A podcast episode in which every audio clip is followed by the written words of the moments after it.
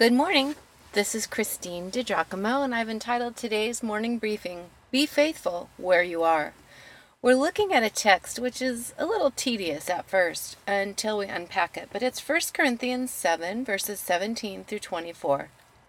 Each of you should continue to live in whatever situation the Lord has placed you and remain as you were when God first called you. This is my rule for all the churches. For instance, a man who was circumcised before he became a believer should not try to reverse it.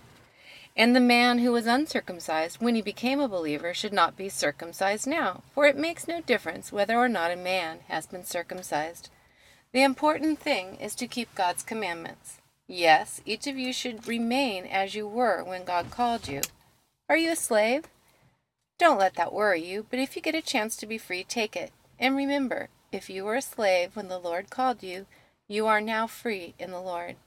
And if you were free when the Lord called you, you are now a slave of Christ. God paid a high price for you, so don't be enslaved by the world. Each of you, dear brothers and sisters, should remain as you were when God first called you. Apparently, Paul is addressing the Corinthian believers' thought that they were to make radical, wholesale changes in their lives now that they were followers of Christ. Be faithful where you are, Christian is the theme of this passage. Sometimes folks think, I've got to go serve somewhere. That is what God is expecting of me.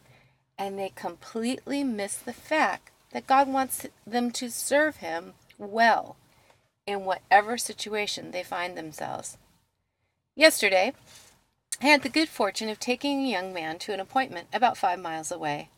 My regret is that the appointment wasn't 25 miles away so we could have kept talking. He is fairly young in his faith, but boy, he has it going on. Actually, our conversation serves as a great launching point for us. To him, being faithful where you are involves these things reading the Word and reading it slowly so as to understand, sometimes even using a commentary, and then stopping and praying about it and seeking inspiration from God. Being faithful where you are involves going to where you can get solid Bible teaching alongside your peers. Being faithful where you are, to my friend, is praying all the time because, as he said, that's where the power is. Being faithful where you are involves hanging out with friends who have the same values so you aren't led into temptation. And finally, being faithful where you are involves avoiding distractions to your faith for him, that's girls right now. I could not come up with a better list for being faithful. Can you? One thing stumbles him a little how to talk to people about his newfound faith, you know, with friends and even at home. I think that stumbles a lot of us. The other day, I was having a great discussion with a professional who was really desiring to make changes in his values and put God on the chair of his life instead of himself. One thing holds him back the naysayers, those who will jeer or scoff at where the old Bob is or how the old Bob did things.